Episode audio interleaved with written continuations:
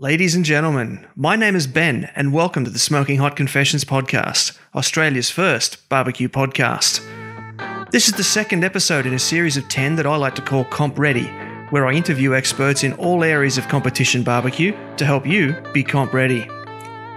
In this episode, I'm chatting with Billy Gibney, the owner of Meat at Billy's, a butcher shop, now two, based in Brisbane, Queensland. Billy has become the go to guy for competition barbecue cuts, and I personally have competed using Billy's meat and have found it to be far superior to others I've used. He's dedicated himself to studying the cuts of meat used in competition barbecue and in bringing only the best product to market. In this conversation, Billy teaches us all about competition cuts, including where to get the best, how to choose the best, and some butcher's tricks for how to best cook them. Check it out. This is the Smoking Hot Confessions podcast with barbecue pitmaster Ben Arnott. How long's it been since your last confession? Alrighty, thank you for joining me in the uh, confessional today, Billy. Um, so, how are you, and what was the last thing that you barbecued?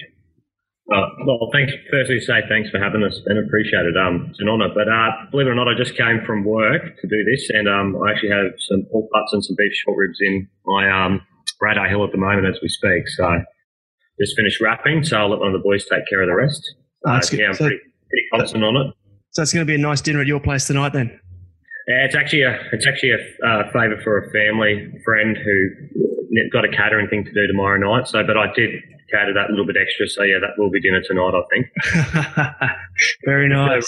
Which is I need it first, of course. Well, yeah, yeah. It's uh, first in, first served a bit, isn't it? Yeah, and there's always like that. There's always that bit that accidentally falls off on the ground, and uh, Yeah, that's right. Yep. Yep. Fair enough. All right. Well, um, Meat at Billy's has become uh, synonymous in Queensland with top quality competition cuts. So my question is, of all the different cuts and styles of meats that a butcher could sell, why barbecue? And when I say barbecue, I mean low and slow. Um, I guess it's been a, it's almost, it's changed a lot over the last few years. We've seen a massive trend of people sort of getting into it. And I think it all started, I mean, these barbecue teams, that's where I was introduced. They just sort of have opened up the world of American barbecue. I think people realise is they were so scared of it or thought it was too much or you had to have, you know, a chef background to get into it. But I think making it so public with all these competition and events has really brought people forward and encouraged people to try it. You know, start based on your basic sort of kettle. And then if you really get into it, you can work yourself into buying an offset. And yeah, people realise that it's fun. You can drink beer while you do it. And it's, it's quite social overall. It is, isn't it? It's the uh, it's the second sport that you can play with a beer in one hand. Exactly. Uh, the lawn bowls, is that the first one? Lawn bowls is the first one. Yep, yep, yep. That's Yeah, the yep. that's an old joke about lawn bowls. I've heard that for a couple of years, but now we've got barbecue Yeah, as well. So Yeah, that's fantastic. awesome. So about barbecue itself, have you always been into barbecue? What's your what's your earliest barbecue memory? I think the earliest was when I was approached by the Brisbane Barbecue Mafia, who a lot of people probably know quite well now from their catering. Uh, they approached me looking for a sponsor uh, to go into this competition. And I, I mean, I'd eaten at uh, Smoke or Blue Smoke in the New Farm. I always loved American food, but that was pretty limited on what you could get in Brisbane probably three or four years ago. Yep. Um, they approached me and sort of they told me what they're about, and I met Drew and and And I really like what they were doing. So I thought, yeah, I, I can see this. This is going to be great. So I um got them to do a demo out the front of my shop, and they got there at like four in the morning, and they, they cooked all morning. They and when they came time to serve, the crowd of people we had was just unbelievable. And I was lucky enough to get some ribs and a bit of brisket, and that were the best meat I've ever had. Oh, right. And it sort of went from there, really. Yeah, it's funny how uh, Yeah. it, it's funny how uh, people will start just turning up once the smoke starts rolling, even if Oh yeah, and as you know, when you've got a couple of smokers going, the, the smell that comes wafts down Waterworks Road, it was just incredible. There's people coming from everywhere, and yeah, it was um, it was really good, and it sort of made me appreciate how you can take a secondary cut like a brisket or a piece of pork shoulder and turn it into the eating quality of eye fillet with so much more flavour. Yeah, right. Yeah, yeah. Yeah, that's true. Um, you've told me in the past that your best barbecue memory was when you rolled up to 2015's Blues and Barbecue Festival in Port Macquarie. So, for the listeners out there, could you set the scene and tell us what that was like? Yeah, well, that was, I thought being a sponsor, I thought I'll do the right thing and go support these boys on their first competition. And I remember I had no idea what I was in for. I remember going down to Port Macquarie. We drove all day, got there late Friday night. I got up early Saturday morning. I said to my wife, I said, I'm just going to shoot down and see the boys and give them, you know, give them a coffee and see how they're travelling. And I remember walking down to this caravan park on the beach at Port Macquarie, and my jaw dropped. I just saw this 50 plus chimney stacks with smoke coming out, the most beautiful smell, and I I just could not believe it. And I thought, everyone here's cooking meat. This is a butcher's dream. Yeah. believe it. Captive Uh, yeah, market. was, it was. I was blown away, and yes, from that, it's just sort of gone leaps and bounds for us with the connection and network that we've sort of made. Oh, been great. fantastic. Yeah, yeah. So being a butcher gives you a um, a deep insight into meat naturally. So does that Yes. insight then give you an advantage in cooking barbecue? So are you a good barbecue cook yourself? Look, I, I, I learned like everybody else. Nobody's perfect. I think everybody starts a little rough, but I've been very blessed to have the guidance of some very good barbecuers with, like I said, the connections I've made.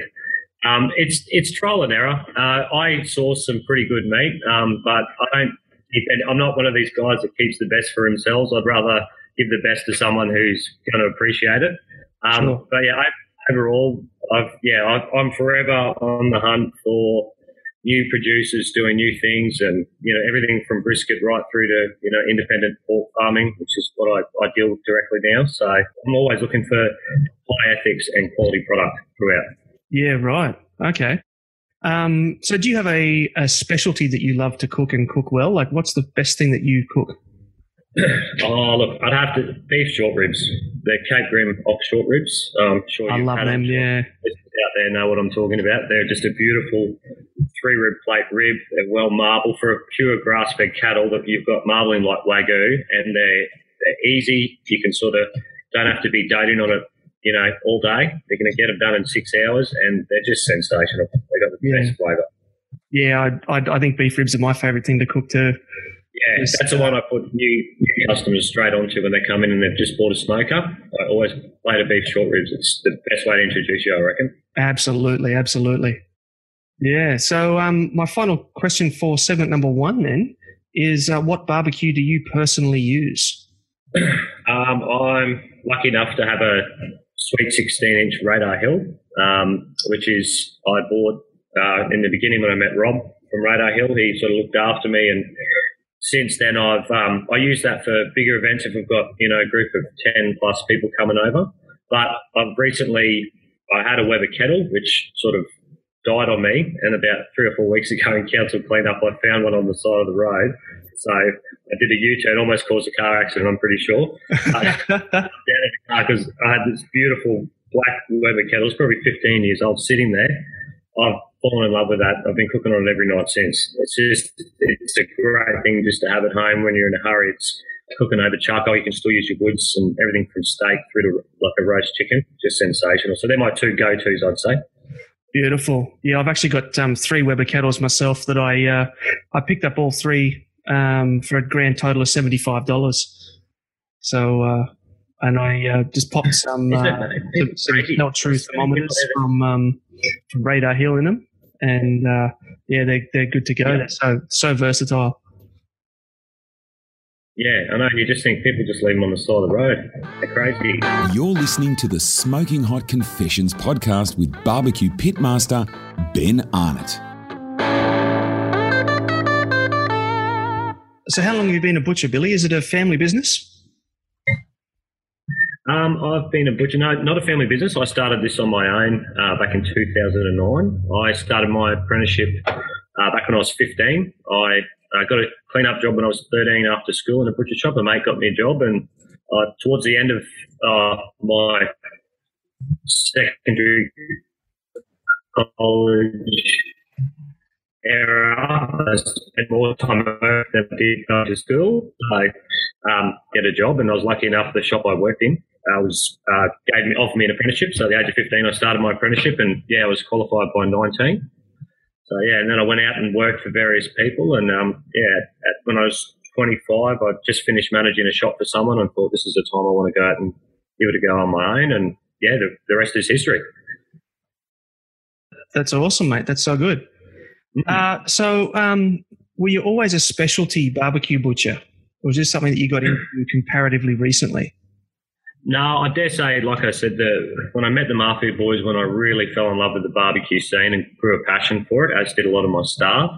But before that, when, to start when I started my own business, I I used to spend a lot of time going to Melbourne, and I saw their food scene down there, and Brisbane just didn't have it. But you know, my passion was to start a business where people came and wanted good, ethical, quality meat. They wanted, they didn't mind paying a little bit more. They wanted good service and they wanted something consistent week in, week out, you know, and it, it just didn't seem to exist. So I, I jumped into it wholeheartedly and just my passion was I wanted to be the best. I wanted to sell the best and yeah, just get, you know, try and revolutionize butchering as it had died off dramatically in Brisbane. So it's, yeah, it's, it's been a, been a good ride, but yeah, I'm, I'm loving it, and it's good to see people. My passion is shared by my customers as well, which just makes what I do so much better. Yeah, yeah, that's fantastic. It's um, it's great to see uh, sort of trends spreading uh, up up north, up here into Brisbane. The um, you know, people often joke that Queensland is 20 years behind the rest of the country, so it's uh, it's fantastic to see you know people like yourself seeing something in your travels and going, oh, we should have that at home and uh, yes. uh, and then and then bringing that back home and uh, and making it work here. So um, yeah. big big debt of gratitude to you for that one. Oh, thank you very much. so um, why become a specialized low and slow cut butcher? What what drew you to this style? Like in, in, in terms of the actual cuts of meat is like, you know. Yeah, um, look, it's something I've progressed with over the years. I mean, like I said, I've learned so much off relationships I've built with barbecue teams, as well as every everyday low and slow people that come through the shop. You know, like eight, two years ago, I I didn't even know what a St. Louis rib was, and it was something that I still don't think there's many butchers in Brisbane who'll do them. So I went out of my way to. I took a trip to the abattoir. I spoke to my pork producers, and we created a, a boning spec, is what we call it, to produce St. Louis ribs. So I've progressed with it one because I, I, I love the food, I love the scene, I love the people, and two, I just see it as a huge point of difference for me in a market where you're limited to what you can buy. I wanted to be the guy who gets what people want, and that's mm. sort of where I've seen, I've learned as I've gone, and yeah, I, I just keep going forward with it. It's great. Awesome. So I just want to pick up on something that that you just said uh, a little bit before. Did you say boning spec or bone in spec. And what does it mean? Boning, boning spec. So a boning spec basically when you go to an abattoir where they whether it be beef or lamb, if they're breaking carcasses down, they run off a sheet which is a, a spec sheet, so required by the customer to how they break a pig or how they break a lamb. So we went through and altered the way they broke a pork belly to create a product that I could then trim back further to create St. Louis ribs because pork belly is such a high demand uh, product Australia wide in our food scene with all your restaurants wanting it. No one was really willing to sacrifice a whole pork belly to make a rib, but I found a, a, somebody that would if I bought the right amount, and yeah, came up with a solution. That's awesome. I had no idea that there was uh, such a thing as a boning spec. That's that's fascinating. Oh, there's yeah, there's a there a million things I could tell you about how it all works. From you know, from the paddock to plate, it's the expression is used quite a lot these days. Um, mm. I'm still, like I said, learning. I'm, you know, I'm spending a lot of time with farmers where I can at the moment, just to learn more about, you know, different breeds and different diets, just to create you know, a better product. Right, right, okay. So, what what research did you have to do to become uh, at, at, as knowledgeable as you are in low and slow cuts? Did you go to the states and tour the states, or did you hit up? No, I, how did you? Uh, how, how did you find out about it all? Oh, probably good old Google. The internet sort of helps a lot. And like I said, I mean, uh, the Mafia boys just got back from a trip to the US, which I'm hoping, fingers crossed, I'll go do with them next year. Um, but yeah, I've just just networking and spending time with you know people who have share the same passion and yeah, internet's quite powerful for, for learning everything off. I think every you can go on to and Google one thing and you've got a hundred different answers. So you just sort of collate it and, and work it out yourself. Yeah, it's a, it's incredible. We live in a in a time unprecedented with the access to information that we have now. It's just uh, it blows my mind if I just sit down and have a proper think about it. It's it's just incredible. Yeah, yeah, it's a powerful thing. Yeah, yeah. Um, so I, I remember having a conversation with a Brazilian guy a little while ago, and he told me that he had found it really hard to get Brazilian cuts in Australia because they're so different. And I I never thought much about it, but then a few days later, I was in a butcher shop, and I saw posters for Argentinian cuts, and so I, I realized that okay, this is a real thing. You know, cuts are all different in different countries. So um, for people that are new to low and slow, how are low and slow cuts typically different to Australian cuts?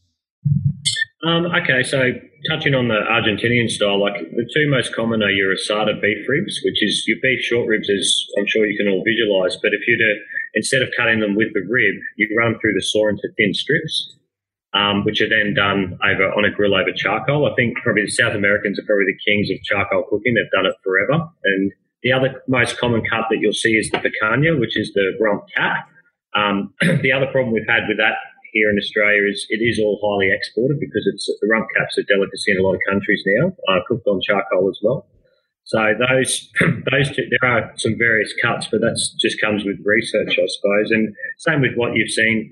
The, the brisket is a good example of the low and slow scene. For years up to, well, probably five years ago, a butcher would take a brisket off his body of beef and he'd throw it in his sausages.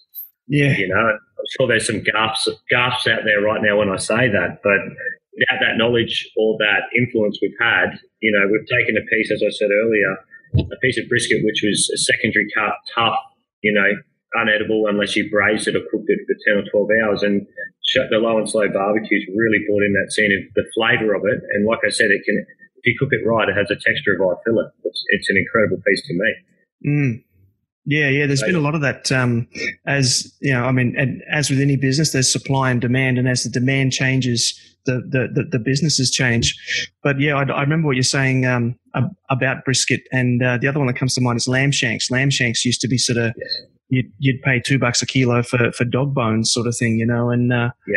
And now they're they're like a, a delicacy. They're highly sought after, and they're attracting premium dollars. So it's, uh, yeah, it's Correct. They're more expensive than a leg of lamb, actually. Yeah. Now, because like every every niche cut they find, there's only two on every on every uh, carcass. So as demand goes up, price goes up. So it is frustrating, but unfortunately, that's just the way of the world. That's the way of all businesses, mate. It's the way of all business, supply and demand. Yeah, that's right. Yeah. All right. So which cuts then? Because you you supply um, a lot of the competition teams in southeast Queensland. Which cuts yes. are the most common with teams, and more importantly, the winning teams? Oh, well, there's there's a there's a few. I'm sworn to oath here, mate. There's a few things I can't tell you. uh, I'm pretty. I keep a pretty tight lid on a few different cuts for certain teams, just because they have that's their little point advantage point to everybody else. So, Fair enough. Totally understand that. I mean, generally, I think with the ABA rules changing, that they you could enter any beef into category. Now they're going to specialise a brisket and a like a rib category. so obviously, sourcing the best briskets. Um, a lot of the guys like the heavy, you know, eight to nine score wagyu briskets, which we can, which are available with us. Um, as far as pork, we do the, all our uh, pigs are fed on pecan nuts. Our farmer feeds them, which creates this unique sort of oily gelatinous fat, which is really fantastic for low and slow because it renders at a lower temp and it creates a really juicy product. Oh, um, yeah, as far as St. Louis ribs is another one. Um, we bone uh, your, your, standard USA loin rib at a different way for some of them, with a little bit more meat.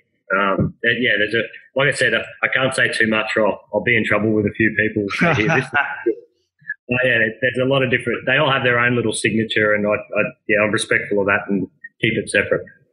Fair enough. Fair enough. Yeah, that's interesting about the um, about the the new ABA categories. I think that's going to be uh, very interesting at at, at competitions. Uh, one yes. thing one thing that I always liked being a budget conscious competitor was that in in the category of beef, I could put in a cheaper cut versus say a brisket.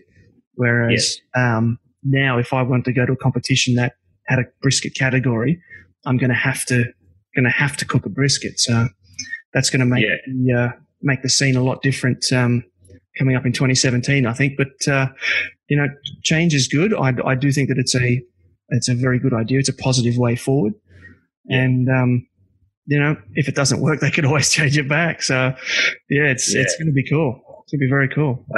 I do admire the. I do one thing I do admire though, like you just said, is I, I like to see the creativity of people when it comes to these competitions. So I think it's good if they have that chef's choice category, which I'm not sure if all of them do, but having that little bit point of difference, it makes it fun for judges. It makes it fun for the teams, and it's good to see people do things differently, low and slow. That's what I get impressed by.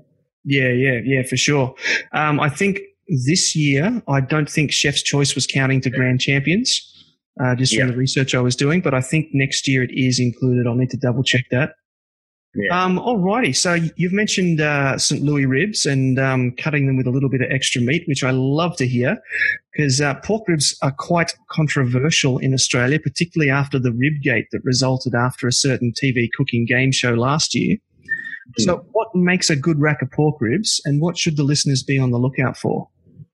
Look, I think quality of pork is is you know that is your foundation for anything low and slow. Is making sure you've got a good butcher who's sourcing good product. Like obviously you're looking for female pork, not male. Um, there's a thing called boar taint, which creates like a quite a pungent odor, offensive odor, I should say, when cooking. So you're always looking for female pork. It's it's um, perfect for just everyday cooking as well as for barbecue, especially. Um, as far as yeah, specialty cuts of ribs, like I said, you've got a St. Louis, a baby back.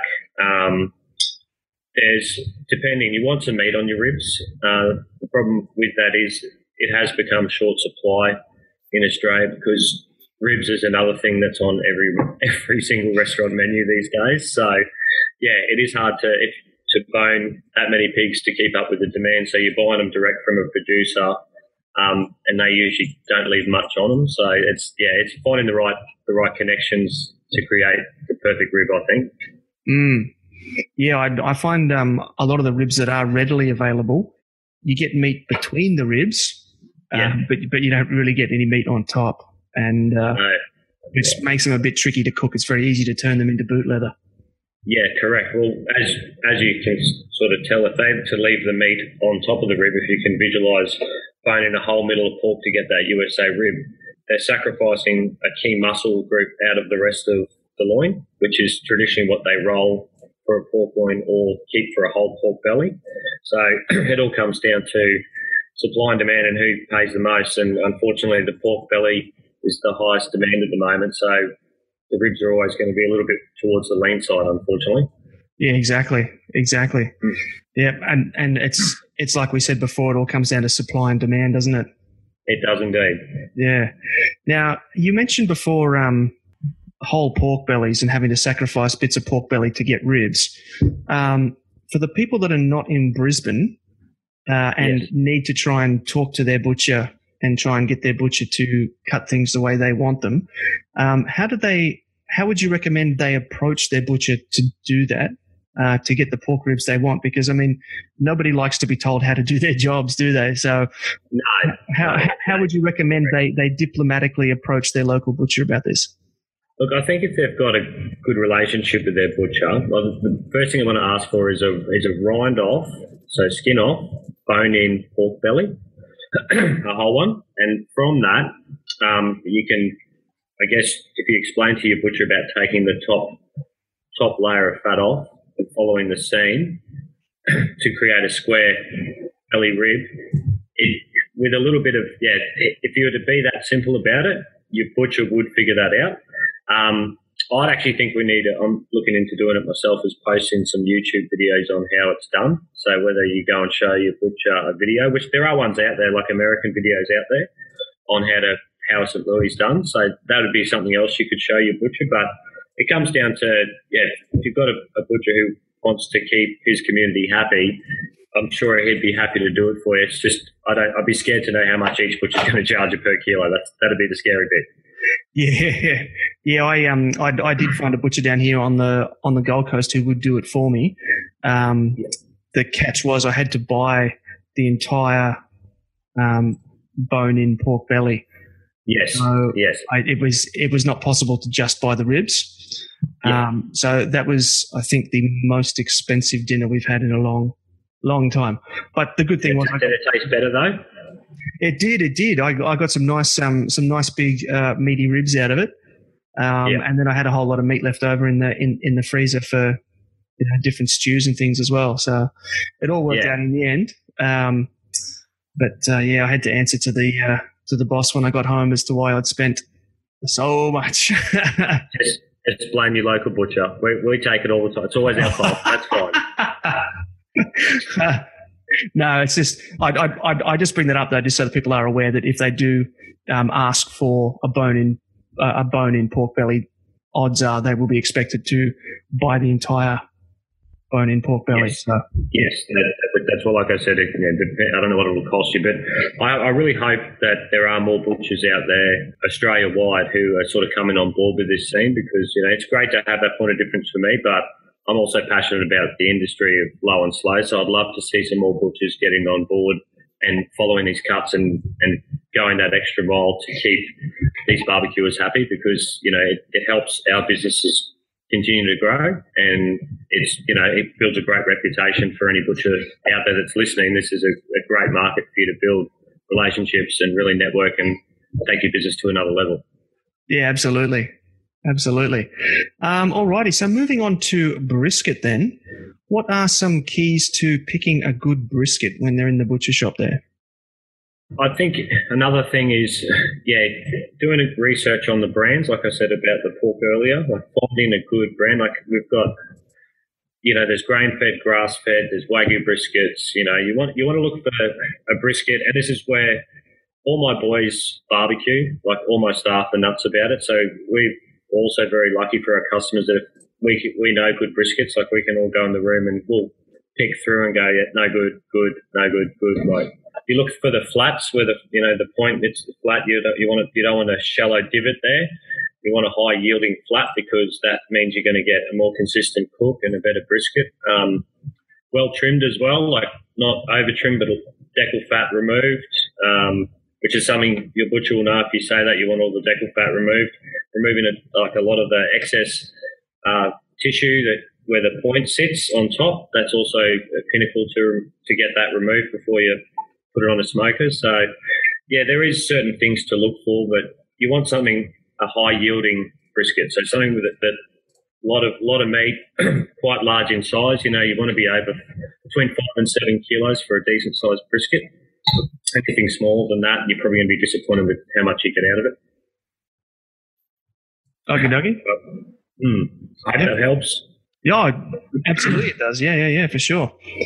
Um, I've noticed um, when I've been traveling around butcher shops and that that um, the only briskets I've seen are pre-packaged. They're all vacuum sealed. Is that um, the standard way? Like, does anybody sell fresh briskets? Um, yes, they do, but there's this, this is a really good question, and uh, there's a lot to learn from this. I think the, biggest thing you want to know is that beef, as you are all well aware, with it's been all over the media, beef is at the highest price it's ever been. You know, on the Australian Eastern Cattle Index, it's ridiculous. So what's happening is now butchers are going away from the traditional breaking beef there because the labour costs are too high and the beef is too expensive. So you're better off getting it done at the abattoir to a spec, as I spoke about earlier, the boning specs. Oh yes, yep. The problem is, if you were to break beef in your shop, a five to seven kilo brisket would be coming off a cow that probably weighs about 350 to 400 kilos. So, from a butcher's perspective, that's a huge to break that into four pieces and try and cart it in your shop and break it down and and the trimming and everything. It, and to do one body give you two briskets, it's very very time consuming. Whereas you know with technology and the way these abattoirs and their, the way their chain works, you know they're, they're breaking 400 to 1,000 bodies a day. And as far as the cryovacking thing goes, it's actually a good thing. If you were to take a fresh brisket off a body and then trim it up, season it, it'd be horrible. Meat's got to rest, meat's got to age. You know, we, there's dry aging and wet aging. Um, dry aging is the new big thing. Wet aging, however, is putting it in a cryovac bag and letting it sit. Like a, for us, I love to see I love to see briskets cryovac for at least four weeks because in that four weeks, the muscle enzymes and the fibers of the meat actually break down as as they release that fluid. So you actually create a better product by sitting it in that cryovac bag.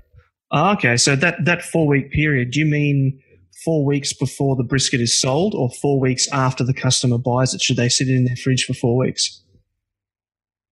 No, no. Well, we age all of our meat, so we like to hope that our meat comes in, and by the time, when the customer buys it, it's ready to go. But I always specify with my suppliers that I like to have a minimum of two or three weeks on my meat, and I hold it for a week, and then I sell it. So it's at its best eating quality. Awesome, awesome, good to know. Um, how long can can people hold them in their fridges when they get home? Just in the, just on the topic of wet aging. Uh, beef is probably the one you're luckiest with. In the coldest part of your fridge, a Cryovac bit of meat should last up to 90 days, as long as that seal is not broken. So, you know, it's a case of red meat has the right sort of scientific makeup that it can actually last a long period of time without making you sick. And the longer you leave it, the more the muscle breaks down, the more tender the meat gets. However, you're not as lucky with lamb. You're probably lucky to get two to three weeks out of if you were to cryovac a lamb shoulder and leave it. Uh, pork is the same, and chicken is pretty minimal. It's only about sort of five to seven days cryovac to, to be safe. But beef, the longer you leave it, the better it'll get. Mm. Okay, awesome. The key point being for the listeners to remember there is that it does need to be cryovac. Don't uh, don't just grab some steaks. Yes, uh, correct. Wrapped on a tray and just throw them in the fridge for three months and think you're going to pull them out and eat them. So the, the exactly, exactly right. I'm pretty sure you're. Um, yeah, I'm pretty sure the smell would be more offensive than trying to cook it if you left it like that. yeah, for sure. All right. So, as a butcher, then, what is your favorite cut and why? Oh, that's a this is probably the toughest question of the day. Um, there's so many.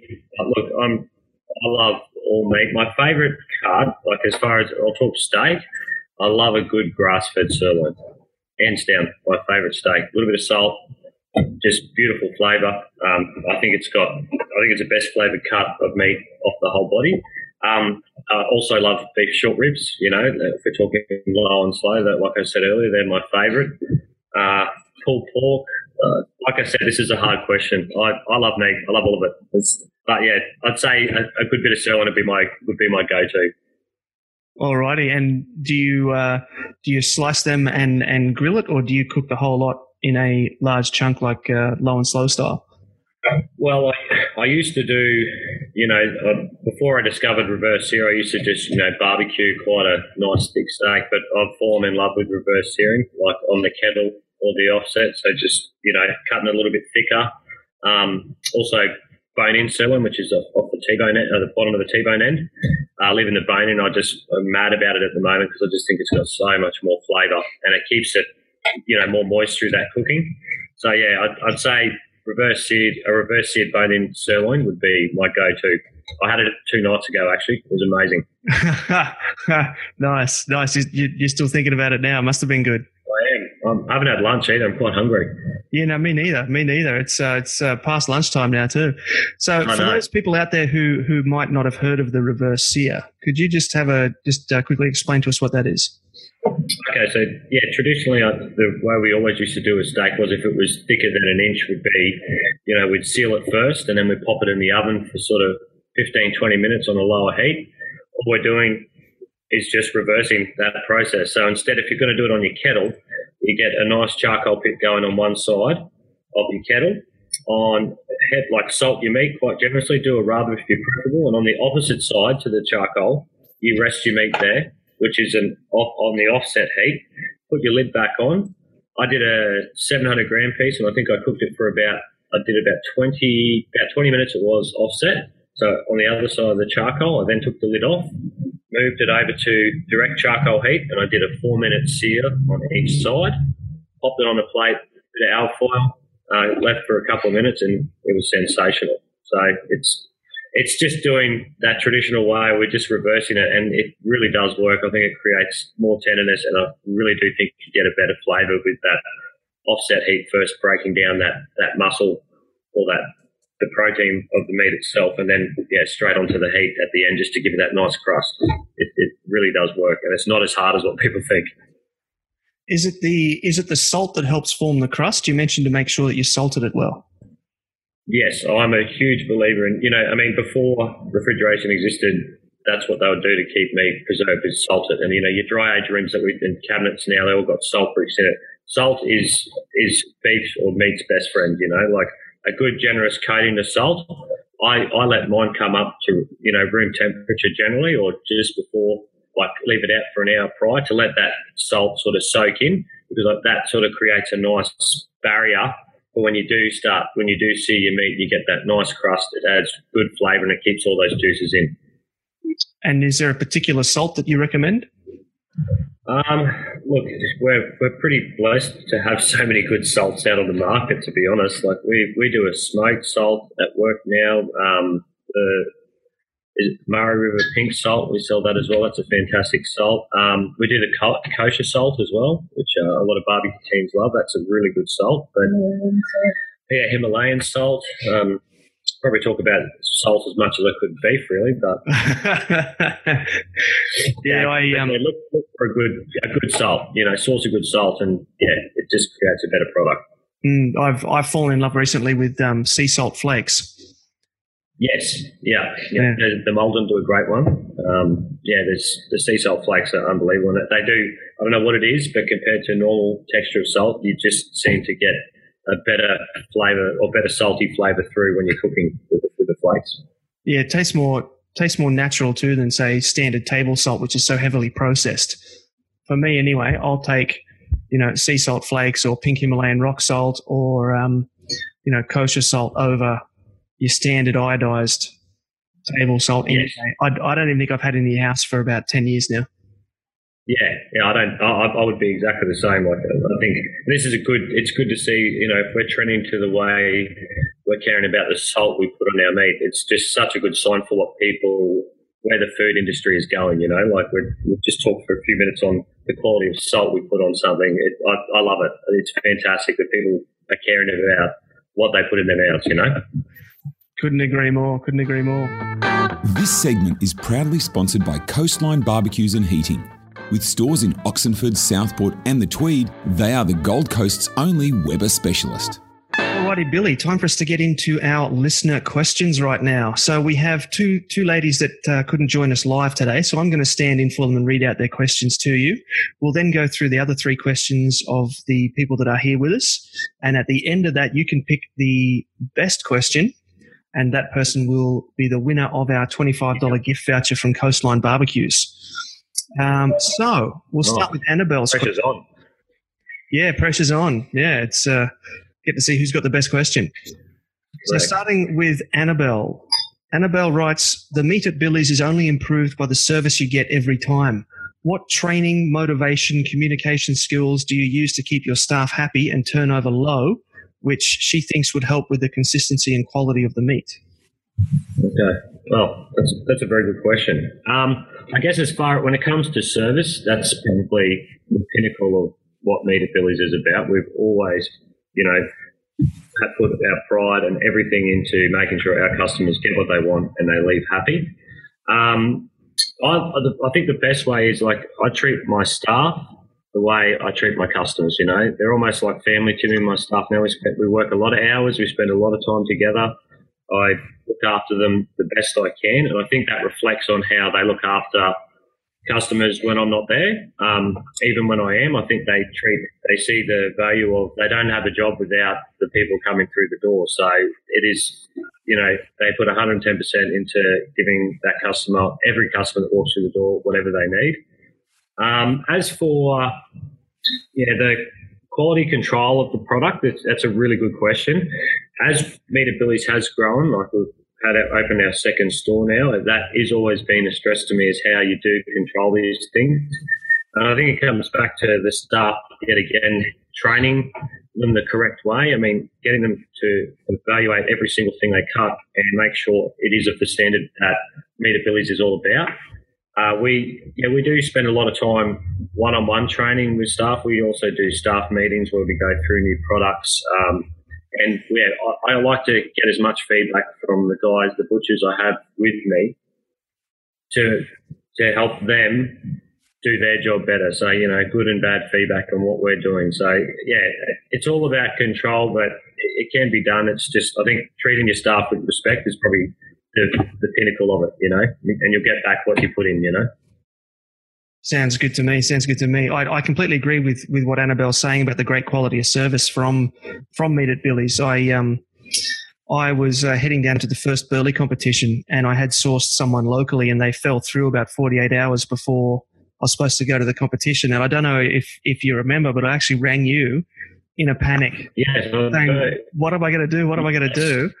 And I sent the meat down with someone. I, don't know. I can't remember who I sent it with, but you did bring up and we delivered it to you down there. That's right. Yeah. Well, you, you, right? you, you talked me through it over the phone, and uh, and then you actually packaged it all up in a in a styrofoam box on on ice and sent it down with another team who was who was picking up their order from you, and they dropped it off to me there on the day. I was just I was blown away by that. I, you know, my it's a year and a half later and whenever someone says meat at Billy's, that's the first first memory that uh, that, that, that pops into my mind. So it's. Oh, thank you. I'm really really glad to hear that. For the love of the barbecue, mate. That's what we're here for. yeah. Awesome, awesome. All right, Kerry's turn. Kerry uh, Kerry writes. Traditionally, the barbecue, the butcher shop, and the meat cooking has been the man's domain, but times are changing and women are sharing the stage or taking over the barbecue and smoking scene. Question How has this changed your retail mindset and what meat cuts have you seen a spike in?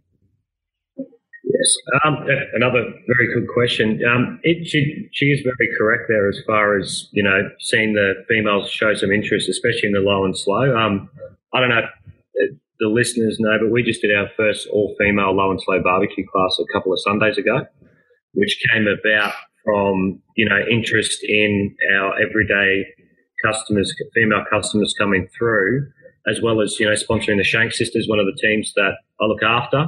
Seeing what they've done and seeing them walk into this, you know, well, I guess you would say it's a blokes' world predominantly. These girls have got in and sort of shown, you know, they're, they're showing these guys that it can be done and they're doing it very, very well. So I sort of collaborated with them. We pitched the idea and yeah, we went through with our first female low and slow class and the response was unbelievable. And it was so good to see, you know, women showing interest in how to cook a brisket and how to, you know, you know, light a, light a charcoal kettle and you know what can they do on that. Like I think I actually think we got more attentiveness out of the ladies than we do out of the the normal classes. I think they're, I'm more focused on learning than than drinking beer and eating barbecue like the boys are. but all, all in all, it was a really good response. As far as the, the female side of my business, um, look, 65% of my clientele is female still. I mean, traditionally the, the ladies have always come in and done the shop, and we get a lot of ladies who do come in and shop for their husbands for the barbecue. But it's so good to see, you know, we're starting to get the ladies coming in and buying a brisket and a Boston butt and going home and doing it themselves. Like that's it's awesome. It's taking it to the next level, which I love. Yeah, something I've always loved about barbecue is um, the the way that barbecue can bring people together, and something yes. something that, that I've never sort of uh, understood, something I've always struggled with, is how when it comes to barbecue, there was just this like division. And when I say barbecue, I mean all forms of barbecue, low and slow, grilling, whatever it is.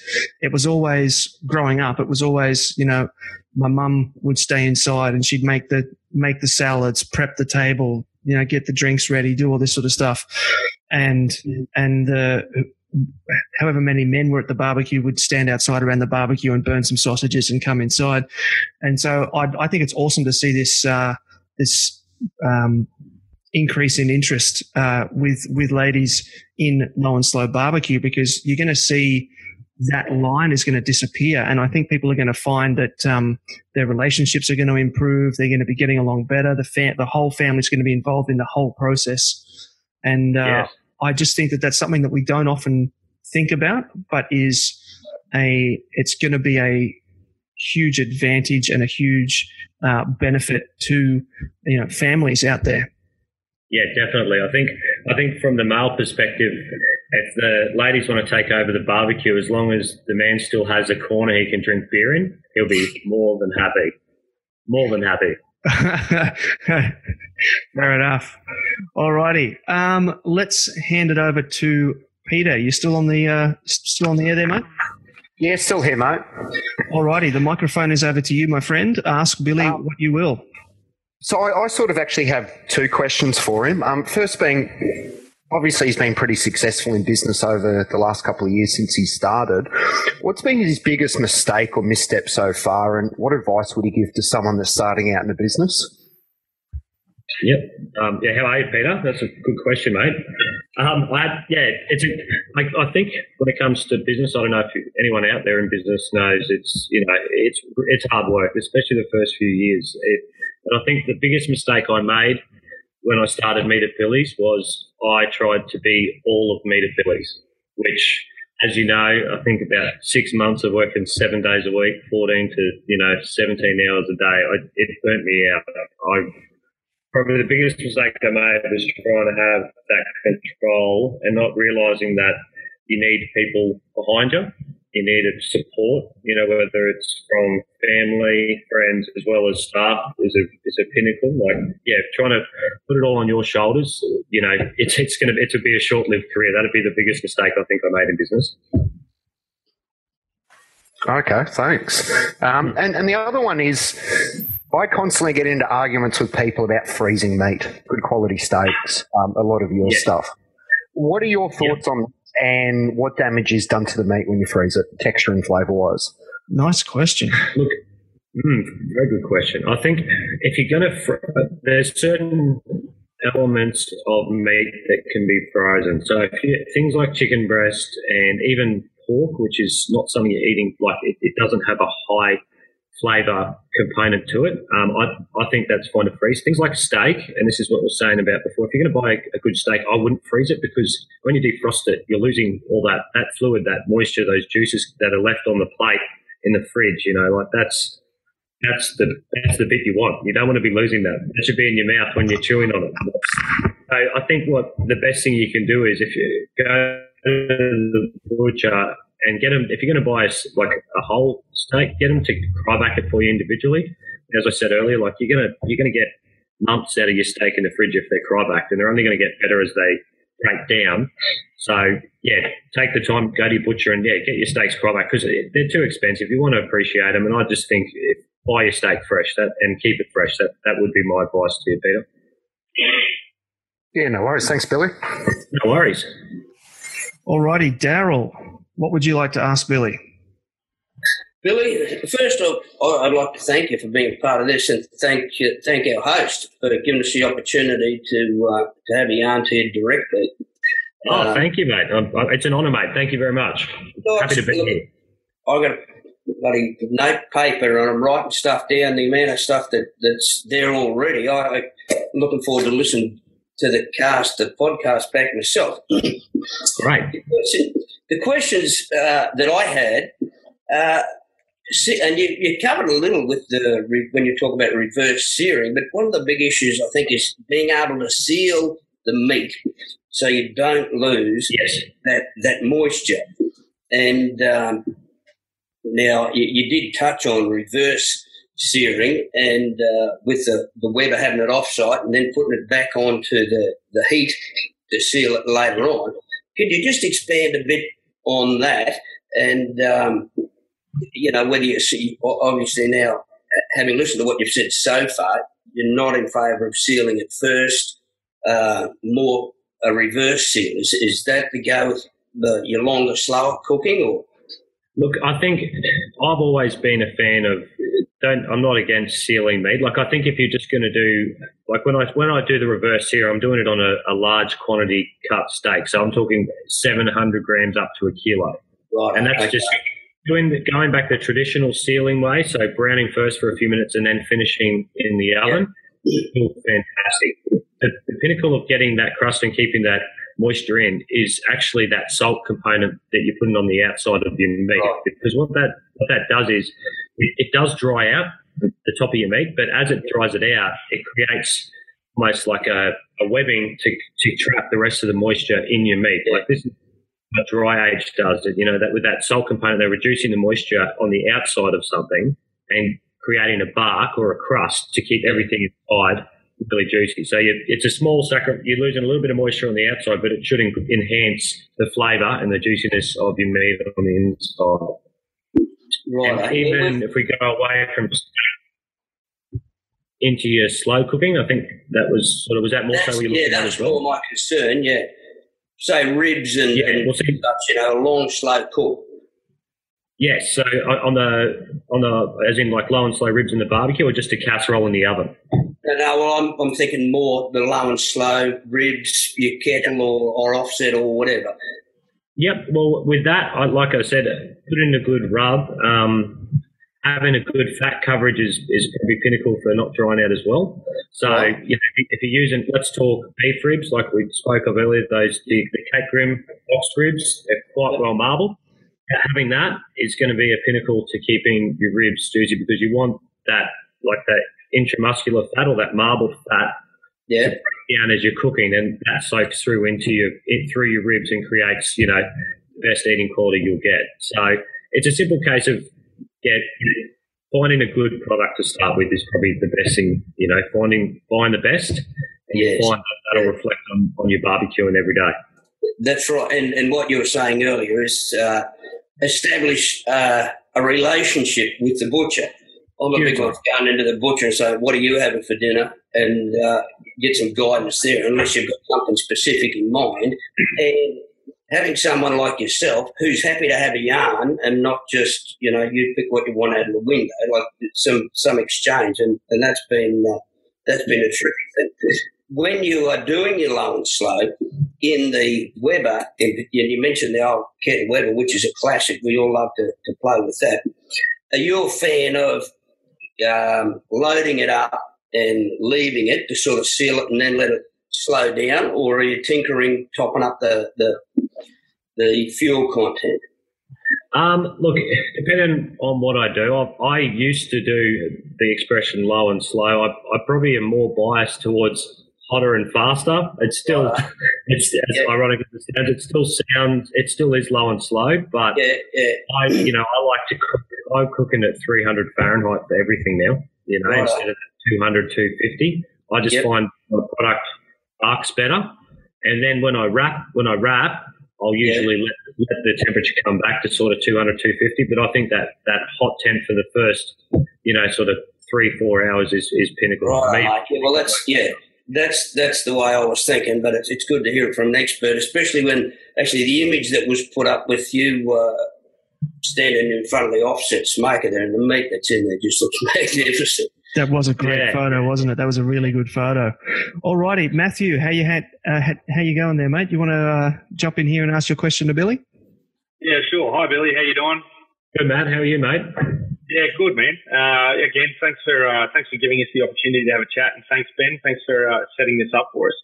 You're welcome. No. Um, I've got a, I've got like a, a bit of a question that I'd like to ask. It's a bit of a two pronged question. And the Yeah. first part, how do you see uh, the rise of supermarkets impacting on the local community butchers? And what thoughts do you have on uh, on getting people back into those local butchers? That's a yeah, that's a great question, mate. I guess look, the supermarkets has been something of a concern for you know over a decade uh, to butchers and you know to fruit shops to bakeries. You know, they've, they've, the rise of the supermarket has really killed independent business Australia wide. Um, I don't think there's any other country in the world that has where you've got two commercial chains that control pretty much uh, eighty percent of the retail market. It's it's it's corrupt. I could go on for hours about it. Too, it's a thorn in my side, and I'm quite passionate about it. Um, I think what we've seen is ten years ago we saw butchers shutting up. Um, we've seen we could actually probably have a lot to thank to the supermarkets now with how they've grown so big. They've lost that quality. That they've lost that service. They've they've almost sending people back to us because you know the media's helped us a lot too as far as people now are aware of how they treat their farmers and how they treat their small producers they buy off and they're screwing them down on contract price and that you know some of these farmers are losing every day and they don't have a choice and you know the middleman Coles and Woolies example are the ones making you know millions out of it so that has a big part to do with it um, as far as what me to Billy's at Ashgrove, we've got Aldi, Coles, and Woolies all around us. And for me, I'm like I said, I'm grateful for them because they bring people there to do their shopping, but people are taking the effort to walk 400 metres around the corner to come to Billy's to buy their meat because you know we back it up with the service. You know, you can walk walk into a supermarket. How can you guarantee every steak is labelled MSA? How can you guarantee they're all MSA? There's no way you can. They they they they've bought that label pretty much. The, the label we used to be proud of, and they've bastardised it. And you know for a fact, as well as probably most of the listeners, they have no control over what they do. So that stuff are showing in their, their monopoly now, and that's also bought independent, which is specifically back. I think I was talking to one of my suppliers last week. For the first time in 20 years, he's seen more butcher he's created he's seen more butcher shop accounts created in his business than every other year he's seen he's been losing them, which is a sign of strength the strength and times ahead for independent butchering. So yeah, I hope that answers your question. But they're yeah, they're a catch twenty two. They, they they did ruin us at the beginning, but if anything, they're making up they're putting us from strength to strength now. So right. That's awesome. I, I, find that the big difference for me is um, is the the quality of the service. You know, you you go into a to an independent butcher shop, you actually get to meet a butcher and talk to a butcher and get advice from the butcher. And I honestly cannot remember the last time I went into a supermarket and actually saw a butcher in there. No, well, there's not many left in there. I think they've cut them. They do a lot of it off off site now, and it's all pre-packaged and put through. But you know, that's I'd like to put a big thank you out to you guys, our customers too, you know, because, you know, when I started butchering, it was something you tell people you're a butcher, they sort of screwed their face up, you know. Now, we people walk into our shop and want to shake our hand, you know, like it, your guys' interest in what we do creates more pride for us, and yeah, it makes us yeah, proud of what we do, and it's just fantastic that there is so much interest in our industry and what we do. We, we love it, so thank you very much. Thank you, Billy, mate. Thank you. Alrighty, Billy. So those, those were our uh, our five uh, listener questions. So I just need you to let me know which one you think should win our twenty five dollar gift voucher. Mate, oh, I think I'm going to go with Matthew on that one. I think the supermarket question was yeah was right on the money. Yeah, it's one that I'm quite passionate about too. So he, in my as far as I'm concerned, he's, he's the winner. All righty, congratulations, Matthew. We'll get that uh, that gift voucher out to you shortly. Well done. Thank you. All righty, Billy. For our last question in our podcast interview today, uh, what would be your top three pieces of advice for new barbecue competition teams? Um, I sound like I'm repeating myself now, but I'd say relationship with a good butcher would be the first thing. Sourcing good meat that's the foundation of everything. Um, I guess second bit of advice would be drink beer. It uh, seems to be what happens. Uh, one thing I love about these barbecue competition scenes is like it is a competition, but I've never seen such a friendly competition in anything, any sport or any game that I've ever been involved with before. Like everybody knows everybody. They're all great blokes. They love to have a drink, and they are incredibly helpful. Like I said, so yeah, get yourself, put yourself out there, um, be social, and yeah. I can tell you, I can rattle off a heap of teams who I've had many of beers with, and they're all good blokes, and they love. If you're a new person and you're getting into it, these guys are full of great advice, and yeah, they'll they'll steer you in the right direction. Absolutely. Yeah, I remember my uh, the the very first competition I ever went to. I was a ring in at, at, at the last minute, and I had no idea about uh, uh, presentation boxes. And I yeah. I remember going there and seeing the teams all sitting there chopping up parsley and putting it into boxes and going. Well, I, I eventually built, built up the courage to go over and ask, and I said, "What are you all doing?" And they said, "Oh, yeah we've got to prepare our, our presentation boxes. And they sat down for like 20 minutes and explained it all to me, showed me all how to do it, and then gave me a bunch of their extra stuff so I could go and pack my boxes, which would have otherwise been empty. So I'd, I'd, yeah. I can't think of, you know, like you, you wouldn't see a professional tennis player, you know, handing their racket over to somebody else to go and play with, you know. So no, you're, uh, exactly right. That's what I love about it. It is such a good, friendly scene, and they're all they're all top top blokes, top girls that are all involved in it. It's it's awesome. Excellent, excellent. All right, I'm going to hand the mic over to you, Billy, for a minute or two to give some shout outs and tell people where they can contact you. Okay. Um, yeah, big thank you to everyone listening today. Um, yeah, Meat at Billy's, we have two stores. Uh, one is uh, located in Ashgrove on uh, 241 Waterworks Road. Uh, phone number double three double six two nine one two. Uh, we have another store not far away in Paddington or Rosalie Village is what it's called. Um, that's on Baroona Road, 155, just down from the cinemas. Uh, the phone number there is double three double three six seven three triple eight. I should know that one by now. Yep, I'll get in the nod. I got it right. Um, yeah. Also, we're we're 100% online. We deliver to a lot of suburbs around the inner Brisbane area. So all the low and slow cuts right through to your, your everyday barbecuing and kitchen cooking, anything you name it. We've got it on our website, and we do deliver. Uh, anything over $100 is free delivery, and we deliver Monday to Friday. You can put you've got till midnight the night before to put your order in, uh, and it will be delivered the next day, depending on what time suits you. We, that is also an option don't forget when you do go in, there is a low and slow category. Sorry, I'm getting coached here. I always forget when it comes to a plug. But yeah, big thank you to Ben for, for the opportunity today. I really appreciate it. And thank you to oh. all my customers who are listening too. I really appreciate your support. Couldn't do it without you. I just want to throw a big thank you back to you too, Billy, for for, for giving up your time today. I realise that, that you're a busy, busy man, and uh, to take time out of your day to to come on this show and talk to me about it and share your knowledge with the listeners out there much appreciated and so much gratitude heading your way. Oh, thank you very much. A lot of love today. A lot of love. Yeah, so much, so much. All righty. Thanks very much. No worries. Thanks for listening to the Smoking Hot Confessions podcast. Head on over to smokinghotconfessions.com for recipes, tips, and Ben's own confessions.